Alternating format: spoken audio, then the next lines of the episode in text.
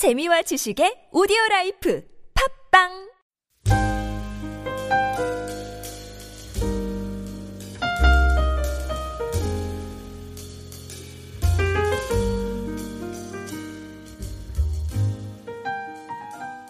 자, 오늘 우리 요수아서 17장 14절에서 18절까지 본문 말씀을 저와 한 절씩 교독하도록 하겠습니다.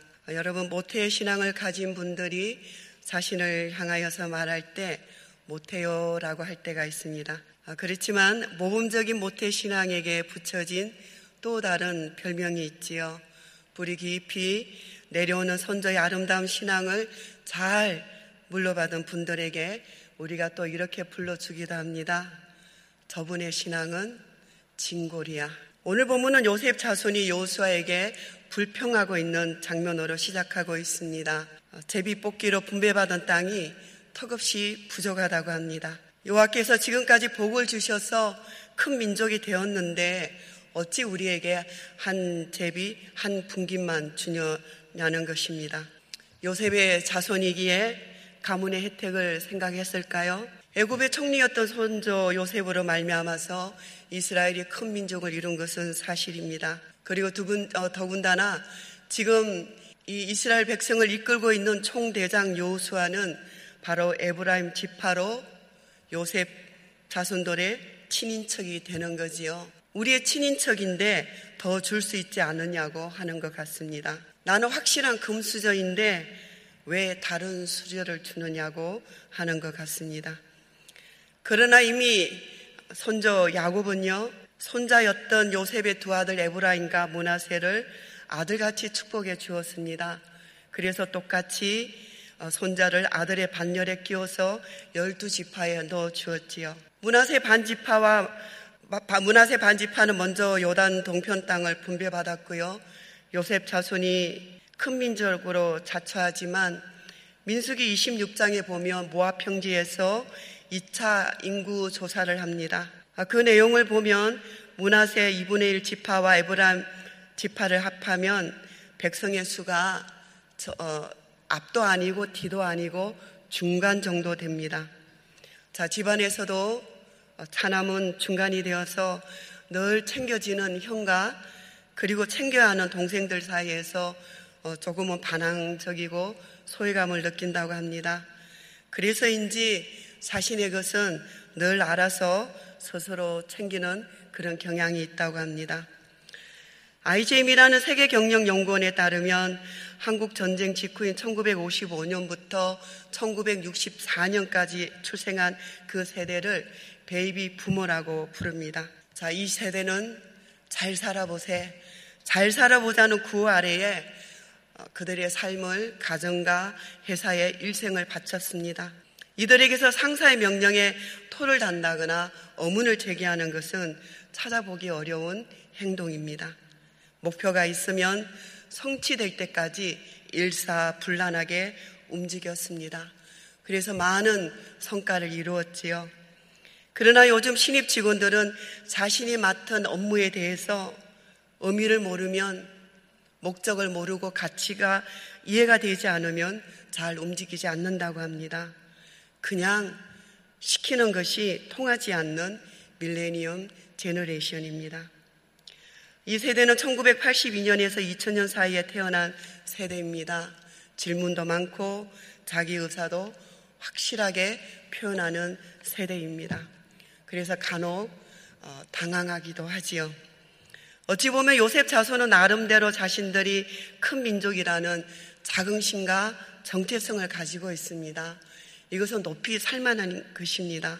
요수아는 도전적인 이 세대를 향하여서 멋있고 또 그 집안 사람들에게 그 후손들에게 코칭을 해주고 있는 모습을 봅니다. 맞아. 너희는 큰 민족이야. 한 분기수로는 양이 안 찰 거야. 그러면서 산림과 산지를 스스로 개척해서 땅을 차지하라는 비전을 제시해 줍니다. 우리 본문 17절과 18절 말씀을 다시 한번 읽도록 하겠습니다. 같이 읽습니다. 요수아가 다시 요셉의 족속 곧 에브라임과 문하세에게 말하여 이르되 너는 큰 민족이요 큰 근능이 있은즉 한 분깃만 가질 것이 아니라 그 산지도 내 것이 되리니 비록 살림이라도 내가 개척하라 그 끝까지 내 것이 되리라 가난 족속이 비록 철병거를 가졌고 강할지라도 내가 능히 그를 쫓아내리라 하였더라.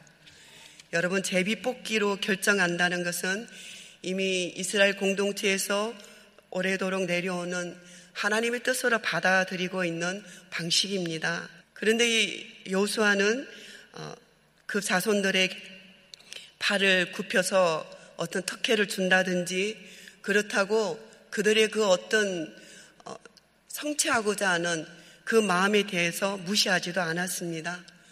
추가적인 요구에 추가적인 도전을 주어서 비전을 제시해 주고 있는 것입니다. 이러한 여호수아의 지도력에는 두 가지 형태의 반응이 나올 것입니다. 가난철 병거가 무서워서 할 수 없다고 그냥 한번 불평만 해보는 그리고 그대로 안주하는 그런 부류가 있을 것입니다.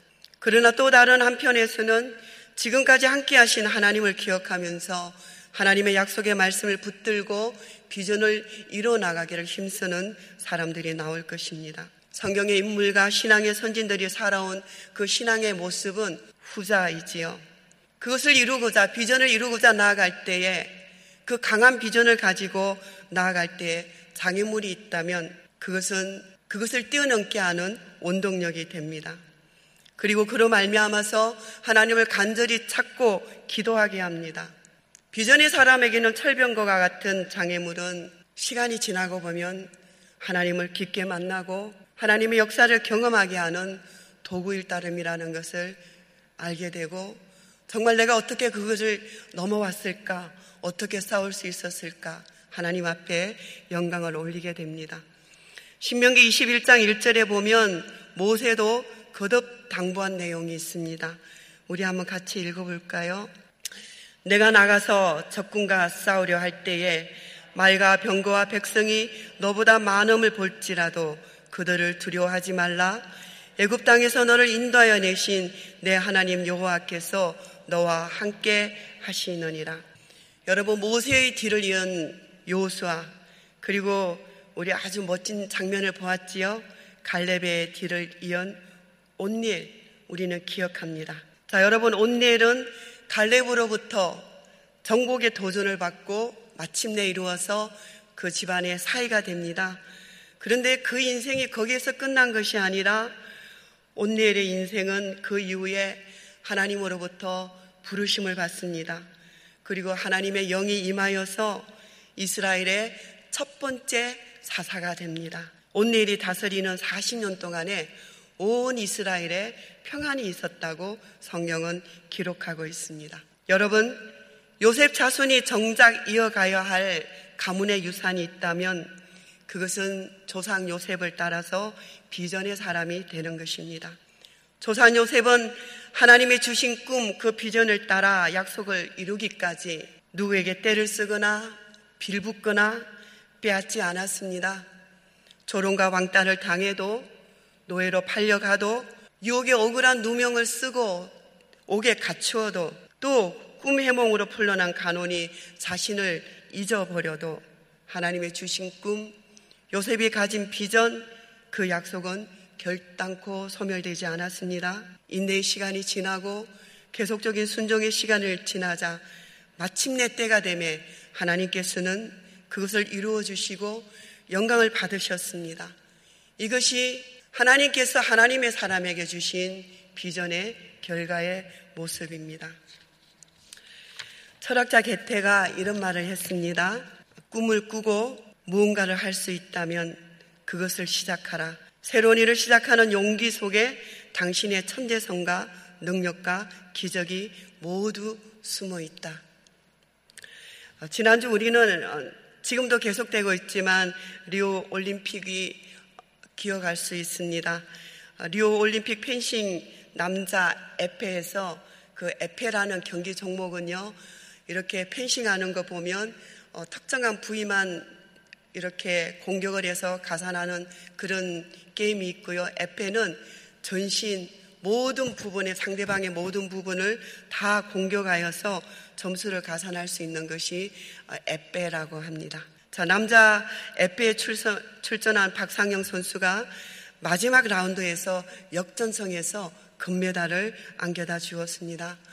아, 중계하는 그 해설자도요, 이게 말이 됩니까? 에페 경기 새 역사를 쓰고 있다고 아주 목소리를 높여서 전해주고 있었습니다. 20살밖에 안 되는 이 청년 박상영은 세계 랭킹 21위였어요. 그런데 그와 아, 맞붙었던 선수는 세계 랭킹 3위입니다. 그리고 마지막 결승, 그리고 10대 14라는 벼랑 끝에 몰린 이 순간에서 연속 다섯 점을 따내어서 기적과 같은 역전성으로 금메달을 딴 것입니다. 그런데 요즘 계속해서 보여지고 있는 15초짜리 어, 영상이 있습니다. 그가 마지막 라운드 바로 직전에 잠시 마음을 모아서 혼자 하는 말이 있었습니다. 심호흡을 하고 나서요, 고개를 끄덕이면서 반복합니다. 할 수 있다, 할 수 있다, 할 수 있다, 나는 할 수 있다. 신문에 난 아주 좋은 기사가 있어서 제가 읽어드리기 원합니다. 정치 경제적 많은 분야가 정지된, 정지된 듯한 대한민국 현실에서 모두가 잊고 있었던 할 수 있다는 믿음, 꿈과 희망에 대한 자기 확신을 표현한 것이다. 많은 사람이 15초 혼잣말 동영상을 반복해 보면서 뭉클해하는 것은 그 간결한 한마디가 일으키는 울림이 그만큼 크기 때문일 것이다. 우리 사회는 과거에 하면 된다는 확신으로 고도 성장을 성취했다. 하지만 소수의 리더가 밀어붙이던 하면 된다는 구호는 장기 경제 침체와 계층 간, 지역 간 갈등 속에서 힘을 잃고 있다. 하면 된다고 하면 해도 안 된다는 메아리만 돌아올 뿐이다. 그러나 박 선수는 최악의 벼랑에서 과거 세대와는 전혀 다른 해답을 제시했다. 해설자도 시청자도 우리 모두가 포기했을 때 홀로 포기하지 않고 자신의 잠재력을 극대화하는 할 수 있다, 할 수 있다, 할 수 있다를 자신의 온몸에 투입하여 멋지게 성공해내었다. 박상영 선수의 그 스마트폰에는 아인슈타인의 말이 입력되어 있다고 합니다. 인생을 사는 방법은 두 가지다. 아무 기적도 없는 것처럼 그냥 사는 것. 그리고 모든 일이 기적인 것처럼 사는 것이다. 스무 살 청년이 답답한 우리 사회에 긍정의 씨앗을 한껏 뿌려 주었다. 여러분, 요하수아 1장에는 하나님이 우리들에게 계속 반복하여 들려주신 말씀이 있습니다.